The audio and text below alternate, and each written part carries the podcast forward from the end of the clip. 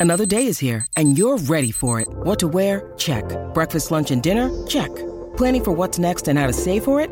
That's where Bank of America can help. For your financial to-dos, Bank of America has experts ready to help get you closer to your goals. Get started at one of our local financial centers or 24-7 in our mobile banking app. Find a location near you at bankofamerica.com slash talk to us. What would you like the power to do?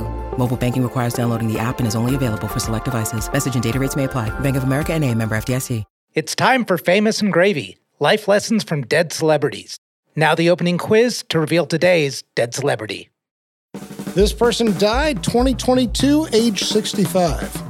In his last year of college, he won a Student Academy Award for a documentary called Through Adam's Eyes about a nephew of his who had undergone facial reconstructive surgery.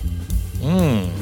Is this um, whoever wrote the mask? is that what this is? It's not the guy, it's not the guy who wrote the mask. right. After his sister died of a rare autoimmune disease called systemic scleroderma, he became a board member of the Scleroderma Research Foundation. So this guy's got what is it? A nephew that's face is disfigured, and then a sister that's got this thing. I should have said. I'm trying to- Is that what this is? you really have to know who this is. This is just a tragedy. He was cast in the 1987 Richard Pryor film Critical Condition. That's the one where Richard Pryor's a doctor. I mean, it's not John Candy, is it? Not John Okay. Candy. The- You might know this based here, but I'll see. He directed Dirty Work, a comedy starring Norm Macdonald and Artie Lange. It's it's Norm Macdonald. Not Norm Oh no, no, Macdonald. it's not. It's not. It's not. Norm ah, Macdonald. shoot. He said he was drawn to jokes with foul language and raw anatomical references because he wasn't supposed to talk that way in his youth. Quote, I stayed like a kid who just talked silly. Gilbert Gottfried. Not Gilbert Gottfried. He played Danny Tanner on the long running TV sitcom Full House. It's America's Funniest Home Videos. It's Bob Saget. Today's dead celebrity is Bob Saget. That's great. So you had no no self hatred about all those shows. you know, my my silly, uh, my funny career is that people always go, "Oh, he's not the guy that you know from those shows." I don't know. Yeah. I mean, it's like saying, "Yeah, it is." It's it's a supreme joke of pop culture that I got to do that. I just want to be happy, you know. and be- Are you? And, and- yeah, How do you do it? it just happened.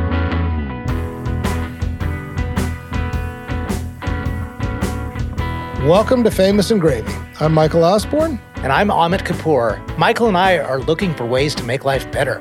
and we believe that the best years might lie ahead. So, on this show, we choose a celebrity who died in the last 10 years and we go through a series of categories reviewing their lives to extract wisdom and inspiration. We want to know did they climb the upward staircase? At the end, we answer the question Would I want that life? Today, Bob Saget died 2022, age 65. Do we acknowledge this is episode 69 for we- Bob's sake? yes, I think we do. That's not intentional, people. We didn't do it. But for as much as Bob Saget was the, the dirty joke guy, Famous and Gravy listeners, Michael Osborne here. I'm going to cut in here for just a quick minute. Not everybody knows that Bob Saget was not just America's dad. Uh, he is also a fairly raunchy comic and we always have some adult content on this show and some foul language. In this episode, there's a little more than usual of adult content. So if you're listening with children, just proceed with care. All right. Category one grading the first line of their obituary. Bob Saget, the stand up comic and actor who was known as Danny Tanner on the long running sitcom Full House, as the host of America's Funniest Home Videos, and for his deadpan, ribald stage routines, was found dead on Sunday in Orlando, Florida. He was 65. The hell is ribbled? Okay. I I'm like already talking. Ribbled. It's like a little hasty because I'm manifesting Bob Saget. How Saget of you. Yes. Uh, ribald means, uh, I'm looking it up now, referring to sexual matters in an amusingly coarse or irreverent way. Wow. Wow, that's like the perfect word. That is like the most Bob Saggety of Bob Saget words. it is, but we'll still have to talk about its appropriateness for general audience. Yeah, seriously. If I knew what that meant, I'm loving this off the bat. I think we need to discuss. I mean, it's a perfect word to describe Bob Saget's stand up comedy and his post America's Funniest Home Videos life. Perfect word. I really feel like like this is what I look for, man. When we critique the first line of the obituary, I want them to pull a word out of a hat that's like, gosh, what does that word mean? That's a great, you know, SAT word. I mean, this is the artistry that I want. Like, it's not just like a good job. It's like excellent job. Is it the- even if like the general audience doesn't understand the definition? Like if you have to pull out your Well, but, that- phone. but that's actually kind of what makes it work, right? I, I think that, so. Here's what I I missed it the first time I read this obit. and you would miss it on the SAT if this were 32 But I years think ago. that's okay because I think you, this is actually the like third most important thing about Bob Saget in a way. You know him. They even say that. They even use the words "was known as." You know, like Danny Tanner on Full House have to get it in there. yeah. America's Funniest Home Videos have to get them in. I mean, both those those twin properties, those twin shows. That was what we knew him for. Yes. And that was what almost everybody knew him for. And then he has this whole second life where he surprised us with being like a really blue comic. And they probably could have stopped after America's Funniest Home Videos, and a lot of people would have been satisfied except for us. Totally. And instead, they go right into an obscure word, which kind of gets at like his street cred as a stand up comic, deadpan ribbled stage routines. And then they even say was found dead on Sunday because there was a sudden death. And I think you have to use the words was found dead Yes, when that's do. the case. Yeah. I gotta say, like, this one goes to 11 for me. Okay, well, I get uh, we got to address what's burning a hole in me. So, is saying ribald better than just saying sexually irreverent? Yes, Why? because of everything that is in the definition of ribald. It is referring to sexual matters in an amusingly coarse or irreverent way. Like this is one word doing the work of five words. Yeah. You, You, know? sometimes come across that in Scandinavian languages. You see a word Yeah. that just describes something that we normally take 26 words to describe. 100%. Yeah. So maybe that's it. Maybe you're selling me on it. So you're you're loving it all over. I, I, when I say 11 out of 10, I kind of mean that. I'm going to give it a 10 out of 10. Okay. But yeah, this is a perfect one to me. This is perfect. Uh, I think I'm talked into the casual dropping of ribbled. So yeah, I think they nailed it. I think Mary nailed it. Retton and 84, 10 out of 10. 10 out of 10. Well done, New York Times. This is why we go to you for the obituary. All right, category two five things I love about you. Here, Amit and I come up with five reasons why we love this person, why we want to be talking about them in the first place. Uh, who wants to go first? Uh, you go ahead. Okay.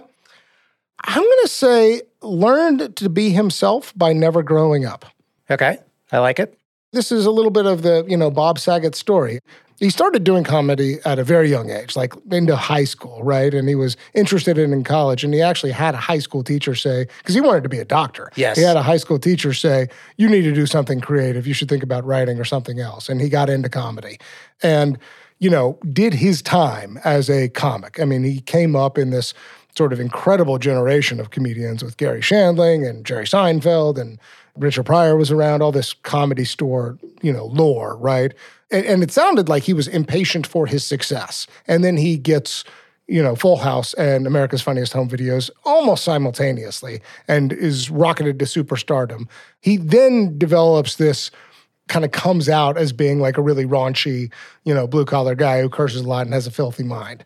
And that's his entire routine for the next 25 years. more or less. But he and his biography, and his autobiography, does talk a lot about how he didn't really know himself. You know, he, he's a very classic story of like looking for himself kind of on stage, finding validation in the crowds, thinking it's all going to be like okay when he hits it big and becomes famous. And then he keeps like in the last 10 15 years of his career he keeps coming back to you know i just want to entertain and i basically have the mind of a 14 year old Has anybody ever taken Viagra here? Someone said yes on television. Sir, you have taken Viagra? Where are you? Raise your hand, sir. Raise your penis. Um, and, and what is your name, sir? Jack? That makes sense. Uh, and why?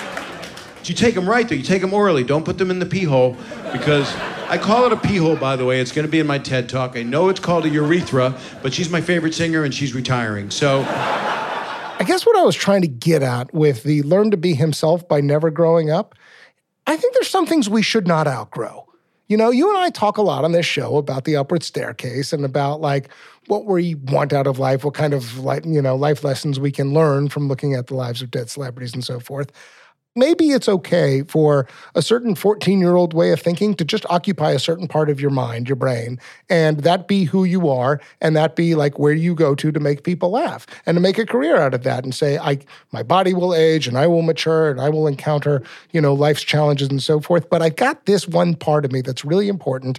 And I'm going to go back there and tell dick jokes and use the word diarrhea and so forth to make people giggle and to make myself giggle. Maybe we don't have to outgrow everything. Yeah. You know, it's not exactly inner child, it's more like inner adolescent. But I love that about Bob Saget. Well, you use upward staircase, which is a phrase that both you and I love. Yeah. But there, I think there can be a misconception that upward staircase means development. Yeah. Right? It means actual like personal growth equals a certain uh, type of maturity. Yes. And what you are saying here is that Bob Saget achieved that upward staircase and he seemed happier, seemed more fulfilled, seemed more inside his body Yeah. by regressing his sense of humor. Right, or by hanging on to it, you know, by never letting go about uh, of some part that to him that felt true. Yeah. You know, and I, I love that about him. Who gives a flip if it's a pathway to fulfillment? Totally. So that's my number one. Okay, my number two is actually a great uh, lead in. It's uh, Internet did not kill the sitcom star. Oh, good. I because I, I think Bob Saget was one of the last that could exist as he did in this duality Hmm. of uh, being a family dad and host of America's Funniest Home Videos, yet also being a raunchy comic at the same time. The way you tell the story is is true in the public light. Yeah. Right. He went from sitcom dad and host to raunchy comic. Yeah. But he was always raunchy comic. yes, He was always dirty Bob Saget. yeah, And I don't think that could exist in a post internet world because there would just be too much uproar and too many clip sharings of how does this show, which is meant for an audience of age six and above, how can this guy be the lead actor in it? yeah. Uh, and so I think he was on a very interesting, like, end of an era type of thing. So tell me what you love about that. Place in history, right place, right Yeah. time. Bob Saget, 20 years later, couldn't thrive in this environment.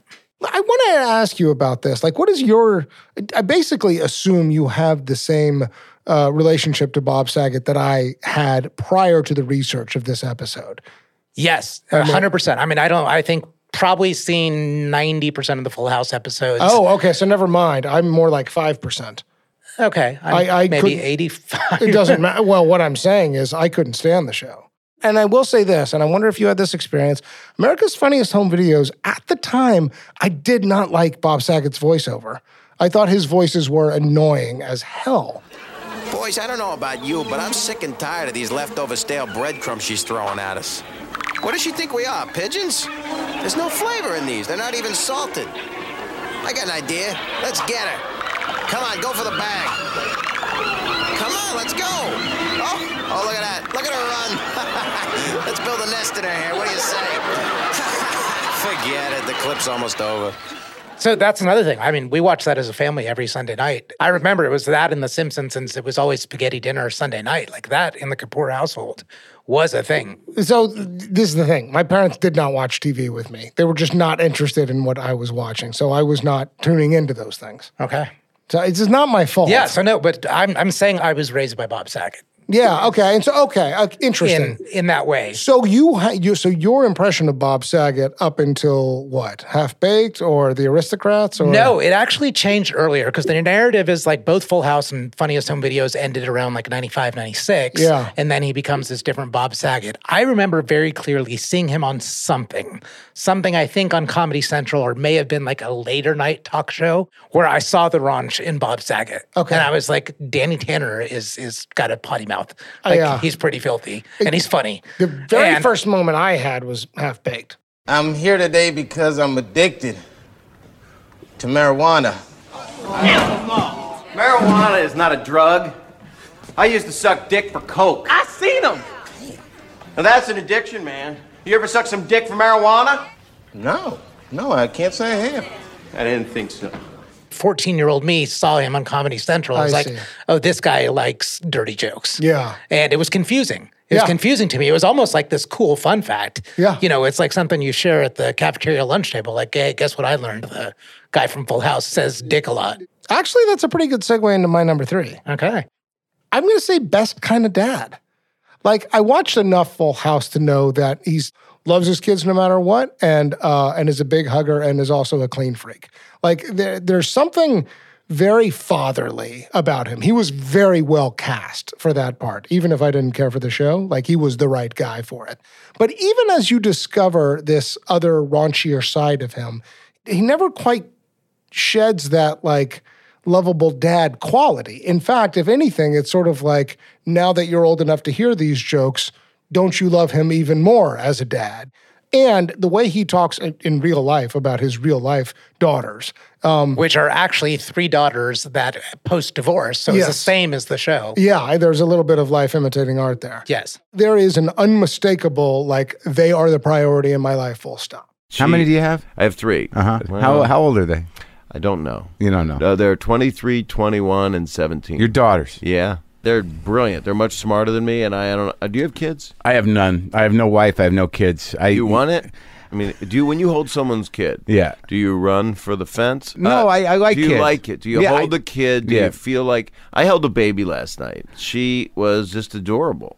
you know, I'm, this is a maybe generic thing to point to, but I I love his not just dad humor, but his like dad qualities. Like I think that there's a lot to learn from him as a kind of nerd, you know, raunchy mind, uh, but also like just so full of love, uh, like and love for the family, and, and uh, like I I really think that's like that defines so so much of his character.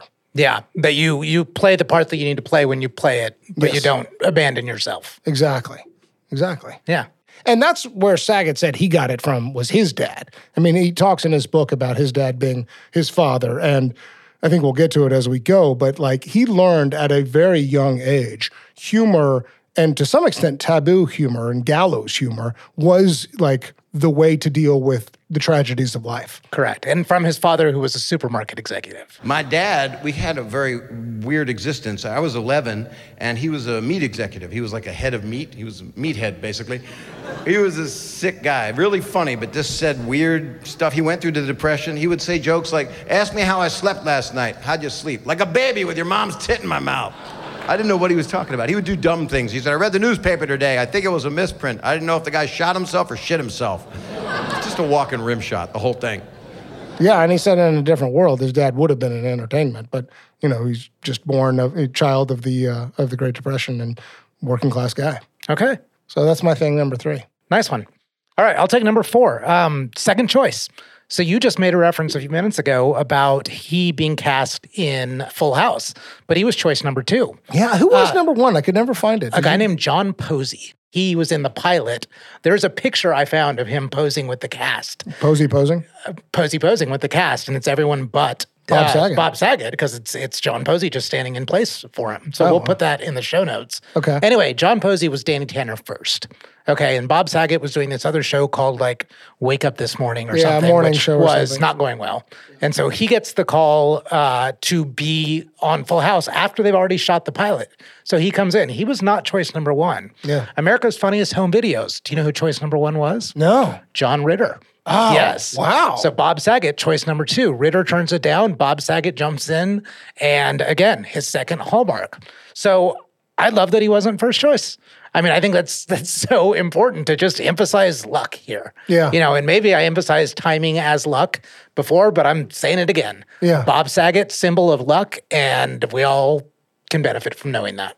It's not a bad self narrative to have. It's right? a beautiful self narrative. Yeah, I think that's and I think that's why it's number four on your list. Totally, Yeah. totally. It's the nonlinear self narrative, and every narrative I fully believe is nonlinear. Yeah. And to make it look like everyone's a first choice and they all ascend to some sort of success and It's boring. fulfillment, it, Yeah. it's not only boring, it's not true. Yeah, yeah, yeah, yeah. And I love examples that point it out.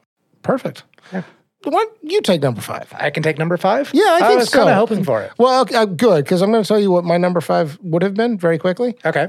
He told people he loved them. He said, "Make a point to tell people you love them." Yeah. Amit, I love you, sir. Thank you. I love you too, Michael. Thanks, man. Um, but Bob Saget did say that, and and that it fits perfectly. Um, my number five is his friendship with John Mayer. a very, very unlikely friendship. Yes. Uh, but Yes. what I love about it, it seems like a tight friendship of love. Yeah. Uh, two unlikely people. I think Saget asked John Mayer to play at the benefit for the, I'm going to screw up Scler- word. I think sclerodoma is, I think, how you say it. It's like there's an O in there. I had been saying sclerodoma, but I think it's sclerodoma. Yes. So this this foundation that Bob Saget has been yeah. on the board for for decades. He asked John Mayer to play at a benefit in 2003. They strike up a very close 20 year long friendship, which John Mayer, if you hear him describe it, I mean, it sounds so personal. Yeah. He was like, nobody could listen like Bob listens. Nobody can accept like Bob accepts of just accepting who you are, uh, bringing yourself to the present. And that's all he did and saw you as, no matter what you were before. Yeah. He, he just, he just emanates love. And acceptance is the boring part of love, but it's just as important when you're accepted. You know, weird people don't think other weird people are weird. We all know who we were in high school. We're running from it. That's the great part of meeting people for the first time. They don't know that shit. And with Bob, I was a clean slate with him. And I got to have my own unique relationship with him. And I think he had a unique relationship with me because I wasn't a comic. And the unlikeliness of our relationship spoke to the truth of it and the realness of it. Because why fucking would you otherwise? Why would I otherwise hang out with Bob Saget if I didn't love everything about him on a physical and a metaphysical level? The other night I had a dream and I woke up crying because I saw Bob. I love that Amit, and I think it like I had also on my list his like he is so a member of the comedian tribe. Like everybody talks about what an incredible friend he was, but the John Mayer friendship somehow highlights that, right? Yes. Because it's so unlikely and it's so genuine, as you said. It's so genuine and with an age gap too. I mean, they were Yeah. about 21 years apart. And I looked Like, what do they have in common, right?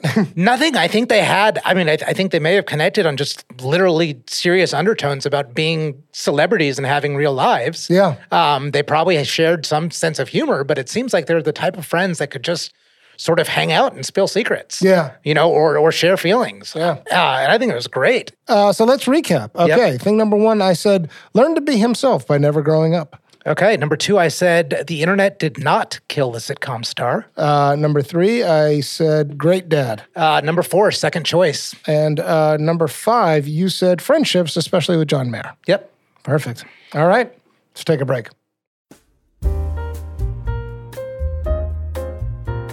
Michael, I got to tell you about this place.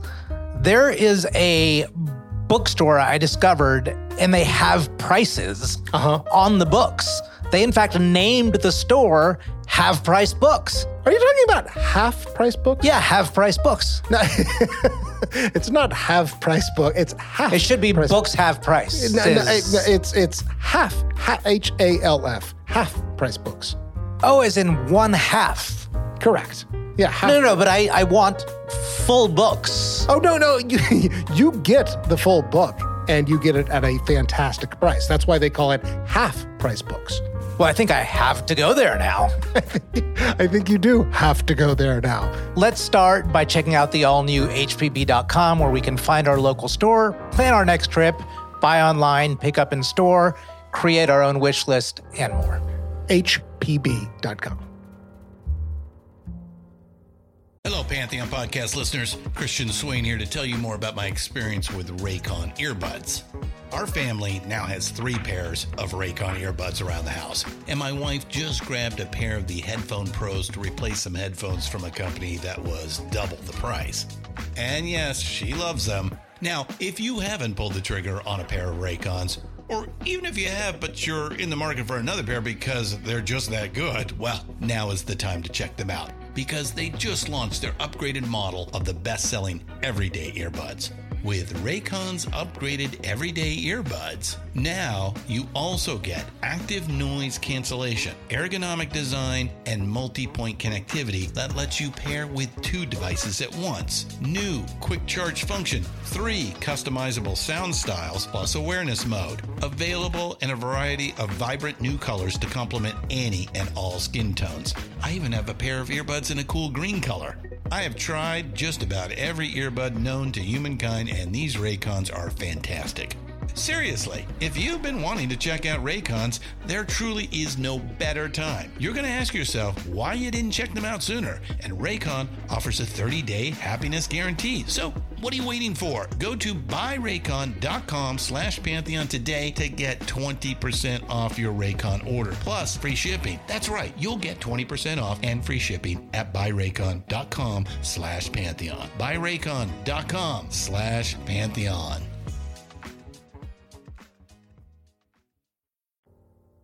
Okay, category three. Malkovich, Malkovich. This category is named after the movie Being John Malkovich, in which people can take a little portal into John Malkovich's mind and they can have a front row seat to his experiences.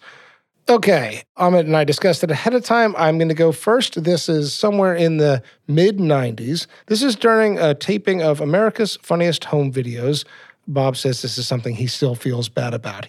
This is from his book. I was having a frustrating day, I know, over a blooper show. Anyway, I was wearing a wireless microphone that day, and as I walked into the men's room to take a pee break, I made a gesture to the sound guy telling him to cut my mic off.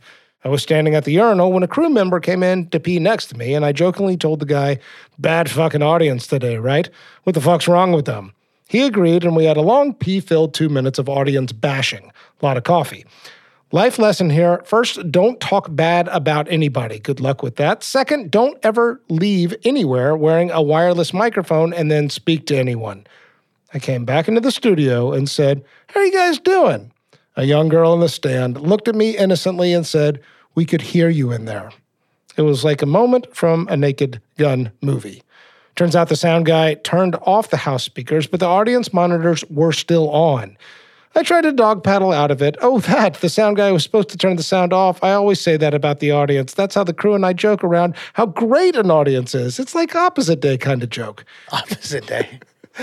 okay, so here's why what is a Malkovich for me. Several reasons. One, you remember the scene in Naked Gun when Frank Drummond goes to the bathroom Yes, with very uh, much. wireless mic. and you- And we can all take pride that the Queen has chosen our visit.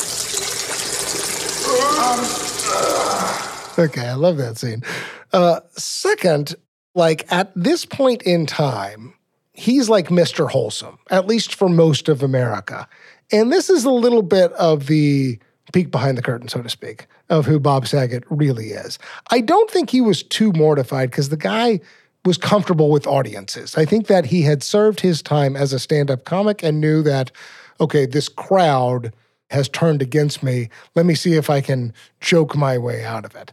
But I'm also wondering if maybe he didn't know it was a hot mic moment. Like maybe he's a little bit bored with his image at that moment.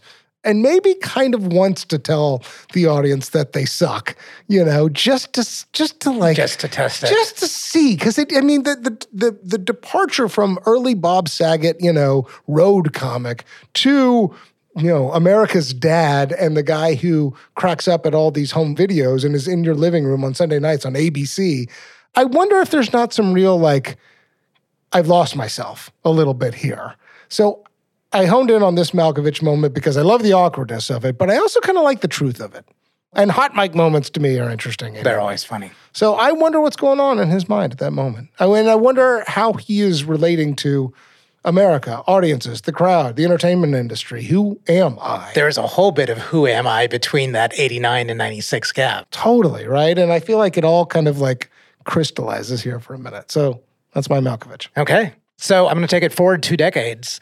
One thing we haven't talked about yet, which in my mind is quite significant, is that he was the narration voice of Ted in How I Met Your Mother. Yes. And How I Met Your Mother was huge. It's huge, I mean, it's one of the biggest shows of this millennial. Oh, it's funny. I've actually watched every single episode of that. Have you? Okay, it was your full house. It was my full house experience. And it was when the kids were really young and we were looking for something wholesome to watch that we could just binge on Netflix. And, Yeah. I, you know, I, it was sort of take it or leave it, but I enjoyed it enough. Yeah, exactly. It's wholesome ish. Yeah. And I think that's my point. So this is what when anytime I heard that narration, I didn't realize it was Bob Saget for quite a long time. I didn't know it ever until doing the research for this. But immediately it reminded me of something. Hmm. Did it remind you of something of another show? Uh, Wonder Years. Exactly. Yeah. So it reminded me exactly of the Wonder Years and Daniel Stern uh, voicing over Fred Savage. Yeah. And the Wonder Years pretty much was the same time frame as Full House. Yeah. Shifted back a little bit. Yeah. But it's this idea of an older person reflecting back on their younger selves and narrating it. Yeah. And Bob Saget was part of that cohort. And so for him to be the voice of this adult character, but adding the wholesomeness Yeah. and the irreverence to it and not the 80s, 90s fruitcake Yeah. of it, to be able to switch into that seat, but still be a sitcom star is the Bob Saget that I want to see behind the eyes from because it's exactly as you were saying as this whole who am I. Mm-hmm. I see this as a great signature piece to the actual Bob Saget but no longer having to be Danny Tanner. And I want to see if he got that satisfaction without being the raunchy comic Yeah. because here we only have two poles of Bob Saget. We have sitcom dad and we have raunchy comic. And this is the perfect in between. And I want to see where it's at with him. Yeah, that's good. Okay, let's move on to the category. So Amit and I discussed it ahead of time. We have decided we are going to go with Simpsons, Saturday Night Live, or Halls of Fame. This category is a measure of how famous a person is. We include both guest appearances on SNL or The Simpsons, as well as impersonations. And I just want to say, Amit and I are also talking about this more in terms of cameos in general. Even though we're calling it Simpsons, Saturday Night Live, we're going to talk about some other things here, I think. Yeah, we're hmm. broadening our horizon as we narrow our scope. Exactly. Well said. So, Bob Saget hosted Saturday Night Live in 1995. No surprise. He never voiced himself on The Simpsons. That was a little surprising to me and a little bit disappointing. There is a pretty funny joke where Chief Wiggum is taking, did you see this?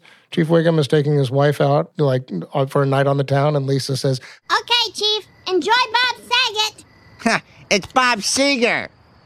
Ah, crap. Bob Saget was a guest on Arsenio Hall. I think those guys go back. I looked at as soon as you Google uh, Hollywood star Bob Saget, you get to see a picture of Bob Saget uh, there celebrating the Hollywood star for John Stamos. Yes. Yeah. But did he have his own? No, I don't think so. But this is he is in the category of um, they might nominate him within a, a certain amount of time. So I think he could be. I guess like the reason I wanted to do this category and the reason you and I decided to do Simpsons Saturday Night Live is that I do think that like in some ways the most interesting thing about Bob Saget is the thing we've already talked about. We saw him as this nerdy, wholesome, you know, TV dad on ABC kind of guy. And then the two things that flipped the script for me were the cameo and half baked. Um, the other one was the aristocrats that documentary about comedians telling this like unbelievably filthy joke and everybody in that movie is like well, you got to get saget Yes. right those things changed the story on because i basically didn't care for the guy i found him annoying um, Even now. now I see him as a good professional comic. And you also see him like in a crowd with other great comics. I'm not head over heels in love with his comedy though. Like there's there's very few instances where I am rolling on the ground. But the cameos continue. Entourage. Yes. Uh, you know, the entourage like appearances were fantastic. Hey, welcome to the neighborhood. Hey, Bob Saget. There he is. Aquaman himself. How you doing? I've been reading about you all morning, man. I, I live right next door. I'm a, I'm a big fan, Vince. Who do you think's more recognizable, you or me? Seriously. Uh, anyway, I've taken up enough of you guys' time. I'm right next door.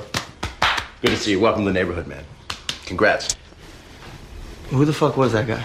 And then he kind of like becomes this almost like, I don't know, cameo darling in a way. Yes. So, how famous is Bob Saget and how desirable is this public story? I guess those are the questions I have. Yeah, I I mean, I would think he's not famous at all after America's Funniest Home Videos. Yeah. After 97. It's only people that have that reference point and are thereby just somehow tickled by the new raunchy Bob Saget. Or the quote new raunchy Bob Saget. He kind of gets recast into a cult like role in a way. Yeah, but like you said, he's not funny enough, I think, to where people in the next generation are like, oh, this is a hilarious stand up comic. You got to go see Bob Saget live. Yeah, I mean, I think you, if you are a student of comedy, you are impressed by his professionalism and by some of the things I was talking about a second ago, like ability to manage a crowd. Like you have respect for him, but I don't know that he's somebody who's like style is so unbelievably unique. He's a very good professional kind of Vegas style comic, but he's not somebody who, you know, you're like, this is the mind of a generation who is challenging the way we think and is offering commentary on the human condition or on society or anything like that. Yeah, and so much of his success, I think, is attributable to the contrast, Mhm. right? It's like that's why we were so tuned into it or we were so aware of it.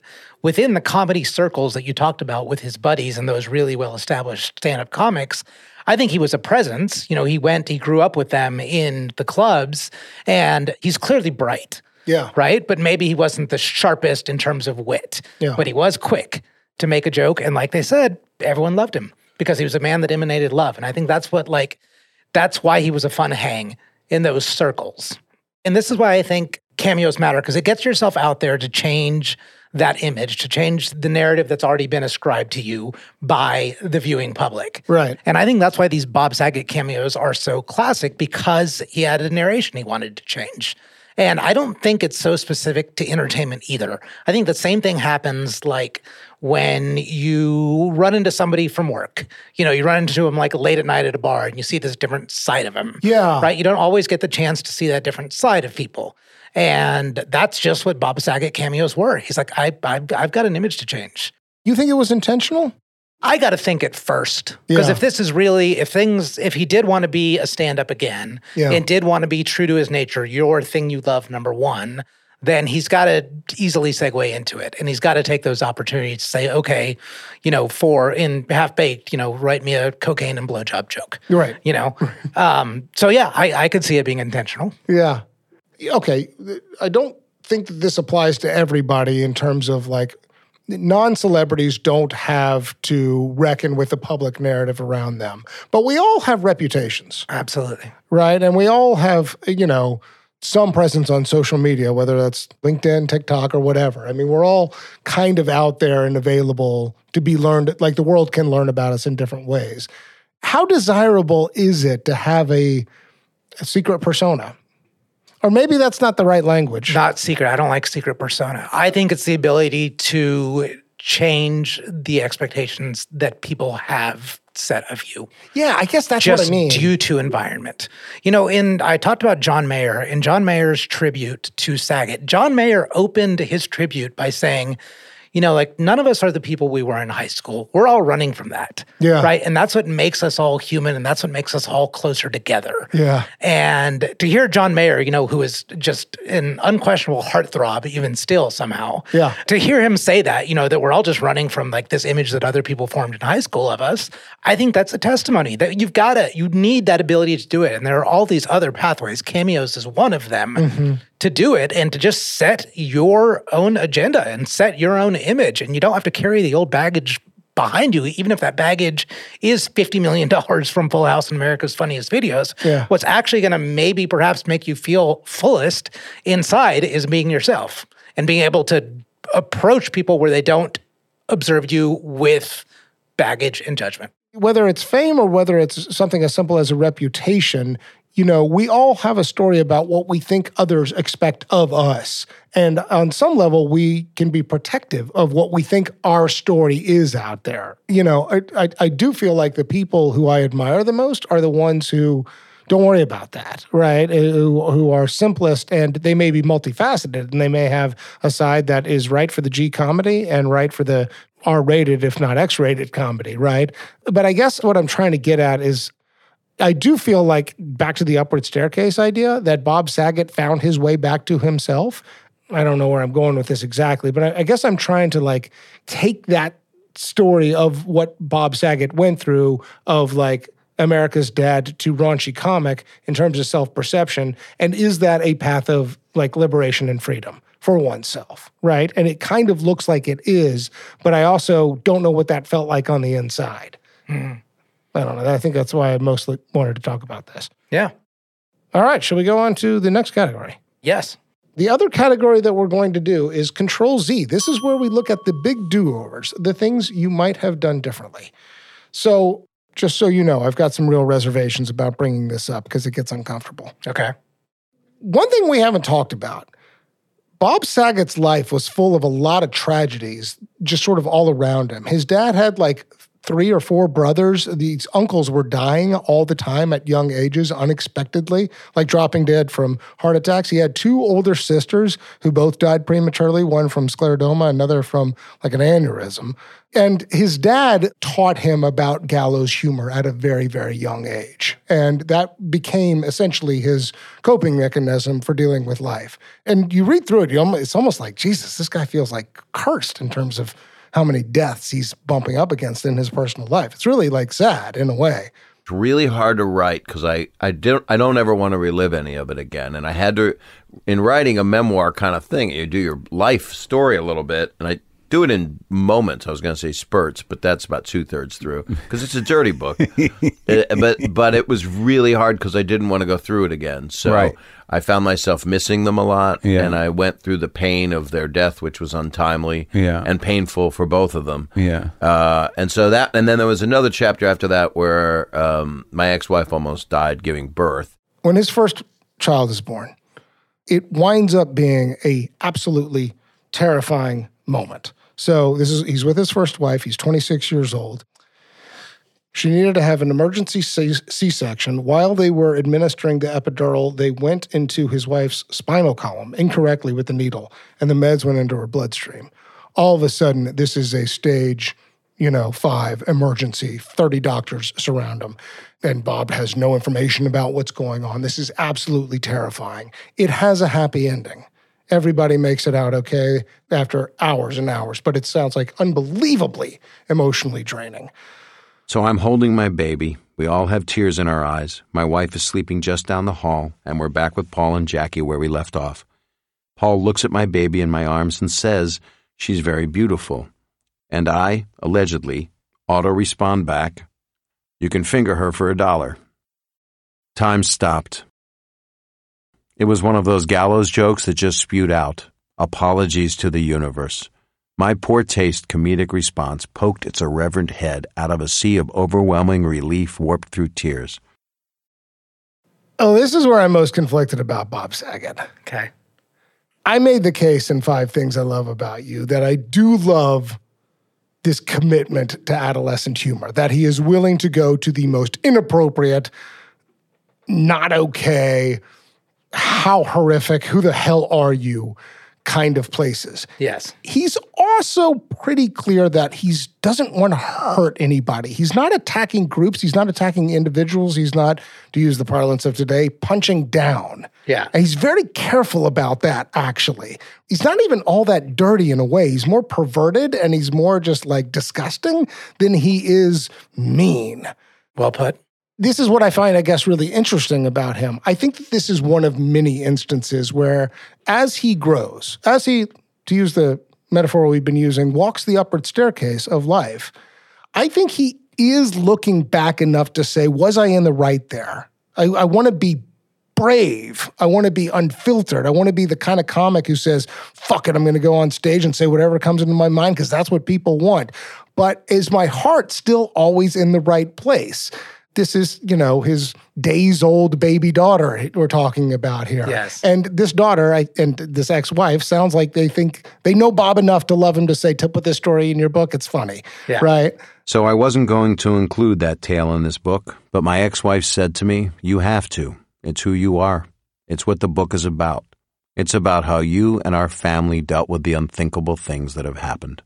I don't know. I mean, this is a real question for me. It was about the- obviously still enough of a question for him if he put it in with in a positive in the book. Yeah, but also with all these wall. caveats of like, you have to understand what I just went through, that we almost lost this kid, and, and all of that. No, that, So what does that have to do with it? time plus tragedy equals humor, or whatever it is. And I, I'm very, very drawn to that as a big life lesson, right? I want to be able to, the things that are most painful in my life now, God willing, 10, 15 years from now, are the things I'm going to laugh hardest at, mm-hmm. right? And I, I want that to kind of always be true. But I do think that humor is risky in the sense that you never know who it's going to hurt. And, and maybe it's very hard to sort of police all that and have your eyes attentive to everybody who might be hurt by the wrong kind of joke. And so I wonder about that like unsettled anguish that can exist inside if that if your instinct is to want to laugh but also knowing that there is this risk to it as well. Yeah. And that to me is like this is one story about a potential control Z. Maybe Bob Saget wishes he hadn't said that about his days old daughter to Paul Provenza back in, you know, whatever it was, 1987. Correct. But at the same time, I wonder about how he feels about that, about all his humor, about his entire career. Any joke you wish you could take back? Actually, like 80% of them. I think he's at peace with that But this is what I wanted to talk about. I, I think he is too, with the exception of these like intentional things like the roast, where you're supposed to cut somebody down or or be filthy. Yeah. I think the key to a lot of comedy in his is to be non-specific in your name. That's how you don't hurt people is you don't name people. You don't Mm. list them. You refer to a, a you know a character. Yeah. Right. And a fictitious character. All your jokes are about fictitious characters that are amalgamations of certain people that you cross in your life. Yeah, but they may share c- characteristics with a group that gets stereotyped or that gets marginalized, right? I mean, even if you're not being specific about an individual, you can still hurt a community. Absolutely. So here's the thing is that, like, okay, so we've now said two things that I think are really important about Bob Saget. One, you know, we like and respect him, but he's not necessarily our favorite comedian. He's not necessarily pushing, like, he feels like he's pushing boundaries, but he's kind of sort of not.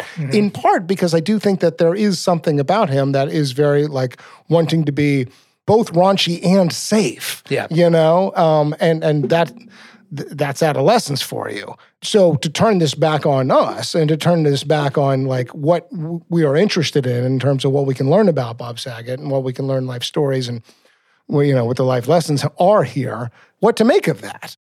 As we look at this category, Control Z, I tend to think of it like, does this keep you awake at night? And I do think Bob Saget is sensitive enough and attentive enough to the relationships that matter in his life that he's like there's a certain neurotic element to him where I think he cares about it. I do see a kind of peace with himself in the last five, ten years. And even in putting this into a book. He's even got a chapter in here about things I wished I hadn't have done. And he talks about being an asshole on, you know, America's Funniest Home Videos. I mean, that th- Yeah. there are other things that he is regretful about. But I think he, in his more objective moments, can look back at his life and say, I think I put more love and joy into the world than I caused pain. And I did it in a profession where threading that needle is no simple task. And I can be proud of myself. So I don't think he's got big control Z moments if he even though he may second guess a couple maneuvers here and there. Yeah. And he was obviously cognizant enough of pain that may have been caused later, saying, Listen, daughter, this joke was told about you Yeah. when you were three days old. Does this hurt you? Yeah. And they had that out, and that's why it was included in the book. So obviously he was concerned. My conclusion of all this, based on available information, is that at the end of the day, he's okay with himself. And he's okay with that joke. Is he okay with that joke? No, I think he's not. I think he cringes when he thinks on that joke. Yeah. I, I would leave it with this, Michael, and I think this is where where we don't live as a world right now and haven't for a few years, if not decades, is maybe just cringing at it is okay. Yeah. You know? Yeah. Maybe it's not a redo or regret, but just cringing at it is okay. I like that. I think it's okay to look back and cringe. Well said, Amit. Hey folks, Steffan Chirazi and Renee Richardson here from the Metallica Report. And we are proud members of the Pantheon podcast family, where the best of music and podcasts unite. We've got something pretty cool for you. We're giving away an exclusive Metallica merch package worth over $250. That's a whole lot of scary guys, skulls, M72, and other sought after Metallica swag. And we've made it easy for you to win. Follow and share the Metallica report, and you're in the game. Go to pantheonpodcast.com slash Metallica, enter your email, and hit that button to be entered to win. And just like that, you're eligible for our monthly exclusive Metallica merch package. And guess what, rockers? You can enter every month. So just do it. And while we love our global brothers and sisters, the lawyers won't let us ship outside the U.S. All right.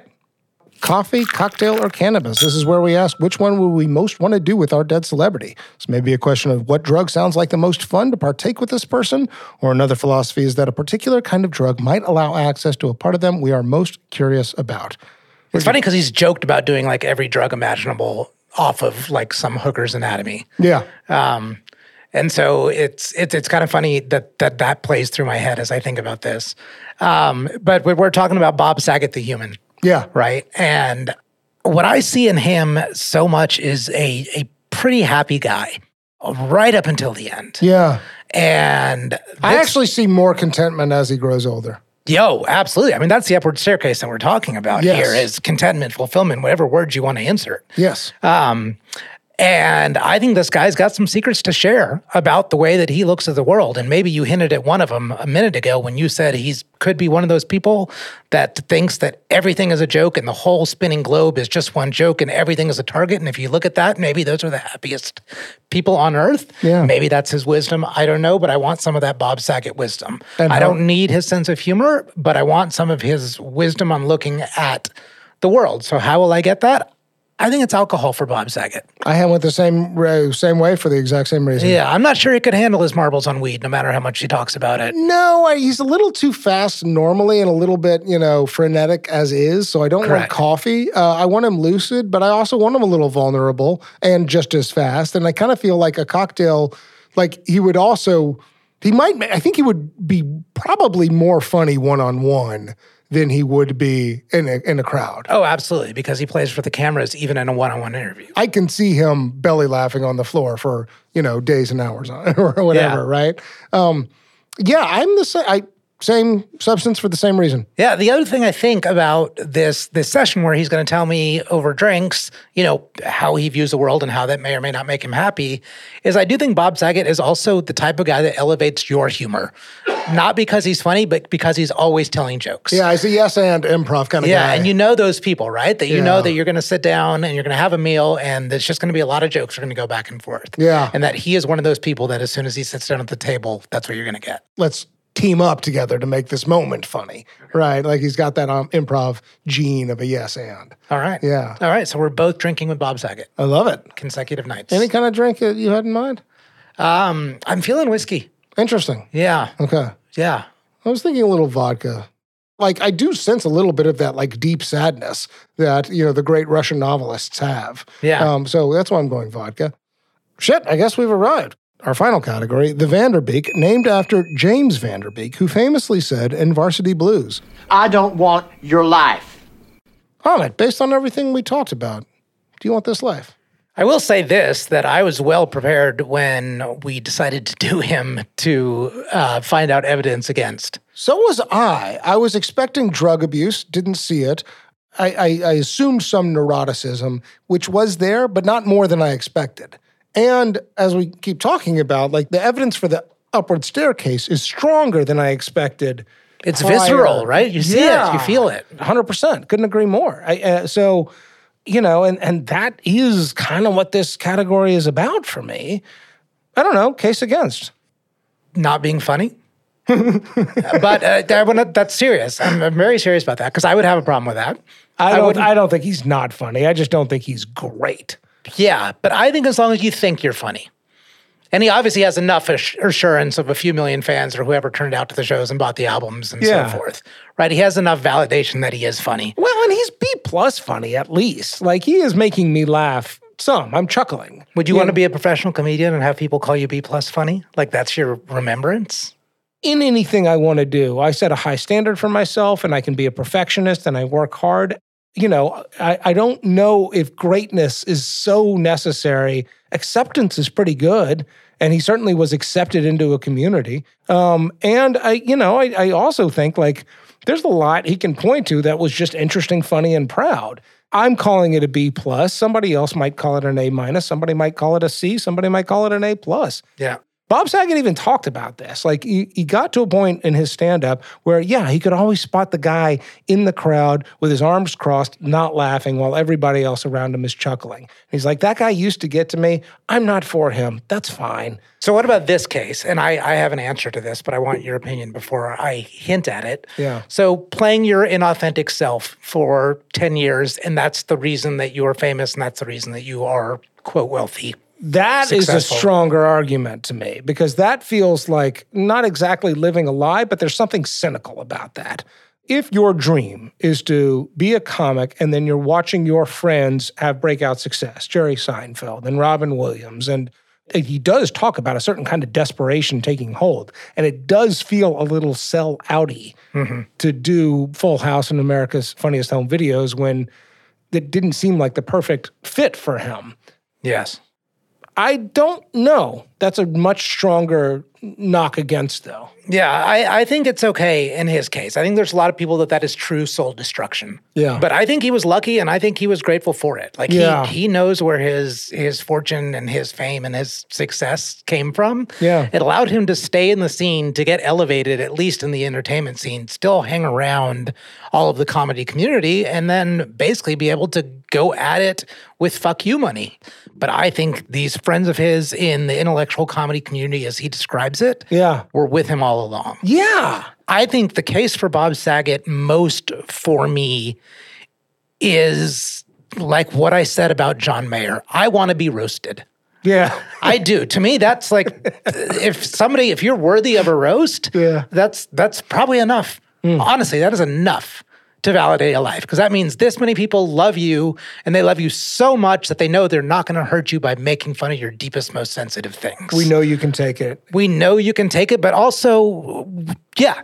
But what, how do you know someone can take it? Because you really, really know them. Yeah. And this seems like a guy that really, really knew a lot of people. Yeah. This guy was super duper close to a lot of people and to where they're still kind of shedding tears. Now it's been two years after his death, but when those memorials ran, it was one year. Yeah.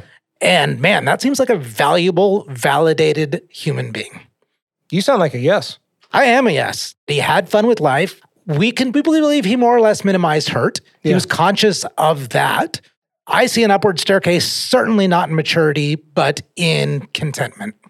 So yes, I want your life, Bob Saget. Well said about maturity and contentment. That's that's the lesson here is that to me you can divorce those things. That they don't necessarily have to be that like there is a way of growing up but not growing out of. Isn't that the exact opposite of what, like, not only what we're grown up to believe, but what we even look around every day and see and Yeah. expect of ourselves? Yeah. Yeah, yeah, no, I I- I think it's actually a really incredible insight. I'm also a yes, and I, you completely convinced me because if there's one thing I learned about this guy, everybody felt like he was their best friend, and he was so like a member of a community because he gave back to that community, and the art was sort of separate from that. It was, you know, I'm I'm here to mentor and to be mentored, and I'm you know here to participate in this thing. There's a showing up in his life all throughout that yes has some conflicts and maybe some moments of self deceit, but overall incredible amount of fulfillment. It's an incredible life, actually. I want your life, Bob Saget. Okay. Amit, you are Bob Saget. Standing before you uh, at the pearly gates is St. Peter, the Unitarian proxy for the afterlife. You have an opportunity to make a pitch. What was your great contribution to the stream of life? St. Peter, I grew out of myself and then into myself. What I committed to the stream of life is is that voyage, that nonlinear voyage of finding yourself when the outside world thinks that success has fallen on you already, but you keep looking for the success that feels right inside. That's what I left behind. That's my message. That's all the fun I had. Let me in. Famous and Gravy listeners, we want to hear from you. We need people to participate in our opening quiz where we reveal the dead celebrity. You can email us at hello at famousandgravy.com. If you're enjoying our show, please tell your friends. You can find us on Twitter X, Facebook, LinkedIn, and Threads. Our handle is at Famous and Gravy. We also have a newsletter you can sign up for on our website, famousandgravy.com. Famous and Gravy was created by Amit Kapoor and me, Michael Osborne. This episode was produced by Jacob Weiss. Original theme music by Kevin Strang. Thank you so much for listening. See you next time.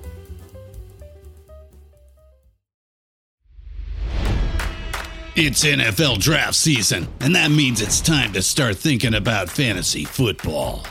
FantasyPoints.com features industry leading experts and prognosticators using proprietary hand charted data to help you score more fantasy points. FantasyPoints.com is the place to go for whatever kind of fantasy football you play. Whether you play fantasy football, daily fantasy sports, or do a little bit of everything, Fantasy Points has the meticulously researched content to guide you to victory. And why wait for the fall? Fantasy Points also covers the new spring football league, the UFL. Join the guru, John Hansen, Scott Barrett, Joe Dolan, and other massive names in the fantasy football universe with an exclusive offer. Use code Pantheon for 15% off any fantasy points package, including the all in package, with access to every article, tool, and data nugget that Fantasy Points has to offer. That's fantasypoints.com and code Pantheon for 15% off at Fantasy Points. Fantasypoints.com. Code Pantheon. Score more fantasy points.